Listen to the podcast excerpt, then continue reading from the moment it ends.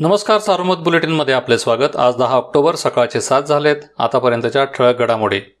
नगर जिल्ह्यात करोना संसर्गाचा विळखा असताना खासगी आणि सरकारी बँकांनी सप्टेंबर अखेर खरीप हंगामामध्ये दिलेल्या लक्षांकाच्या ब्याण्णव टक्के पीक कर्ज वाटप केले आहे.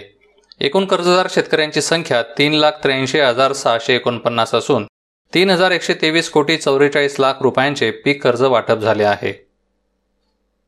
व्यसनाधीन बाप अनेक प्रयत्न करूनही सुधारत नसल्याने वीस वर्षीय मुलाने राहत्या घरात गळफास लावून आत्महत्या केली आहे.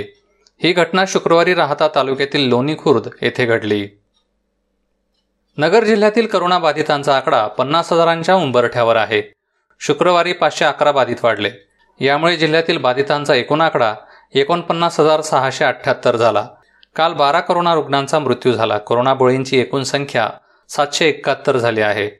उपचार सुरू असणाऱ्या सक्रिय रुग्णांची संख्या चार हजार तीनशे चार आहे. अकरा हजारांहून अधिक प्राथमिक शिक्षकांना आजपासून शाळेत शंभर टक्के उपस्थित राहण्याचे आदेश जिल्हा परिषदेच्या शिक्षण समितीने दिले आहेत.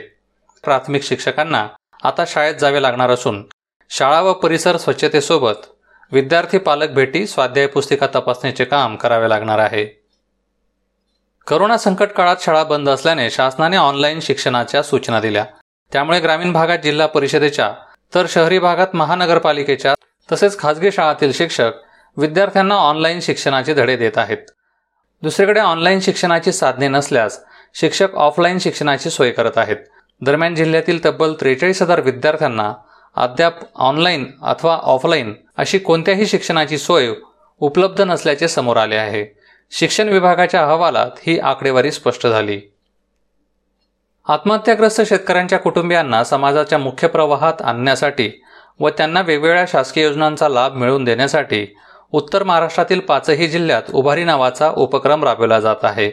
आत्महत्याग्रस्त शेतकऱ्यांच्या कुटुंबियांना आत्मनिर्भर करण्याचा हा कार्यक्रम दोन ऑक्टोबरपासून सुरू करण्यात आला असल्याची माहिती विभागीय आयुक्त राधाकृष्ण गमे यांनी दिली. दरम्यान या योजनेत पाचशे एक्केचाळीस कुटुंबांचे सर्वेक्षण पूर्ण झाले आहे. लवकरच त्यांना या योजनेचा लाभ देण्यात येणार आहे. नगर अर्बन बँकेने कर्ज प्रकरणी डॉक्टर भास्कर शिनारे यांच्या विरोधात. तर डॉक्टर सिनारे यांनी फसवणूक प्रकरणी बँकेच्या विरोधात मुंबई उच्च न्यायालयाच्या औरंगाबाद खंडपीठात याचिका दाखल केली होती. यावर सुनावणी होऊन खंडपीठाने याचिका निकाली काढल्या आहेत. मात्र या प्रकरणात कर्जदारांवर गुन्हा दाखल केला म्हणून त्यांना गुन्हेगार म्हणता येणार नाही. पोलिसांनी या कर्ज प्रकरणाचा तपास करावा असे स्पष्ट निर्देश न्यायालयाने दिले आहेत. यंदाच्या गाळाप हंगामासाठी राज्यातील बत्तीस सहकारी साखर कारखान्यांना बँकांकडून एकूण पाचशे सोळा कोटी तीस लाख रुपयांचे अल्पमुदत कर्ज घेण्यास शासन हमी देण्यात आली आहे. यात नगर जिल्ह्यातील प्रवरा कोपरगाव कुकडी व वृद्धेश्वर या चार साखर कारखान्यांचा समावेश आहे. या होत्या ठळक घडामोडी सविस्तर बातम्यांसाठी वाचत राहा दैनिक सारोमत किंवा भेट द्या देशदूत डॉट कॉम या संकेतस्थळाला. नमस्कार.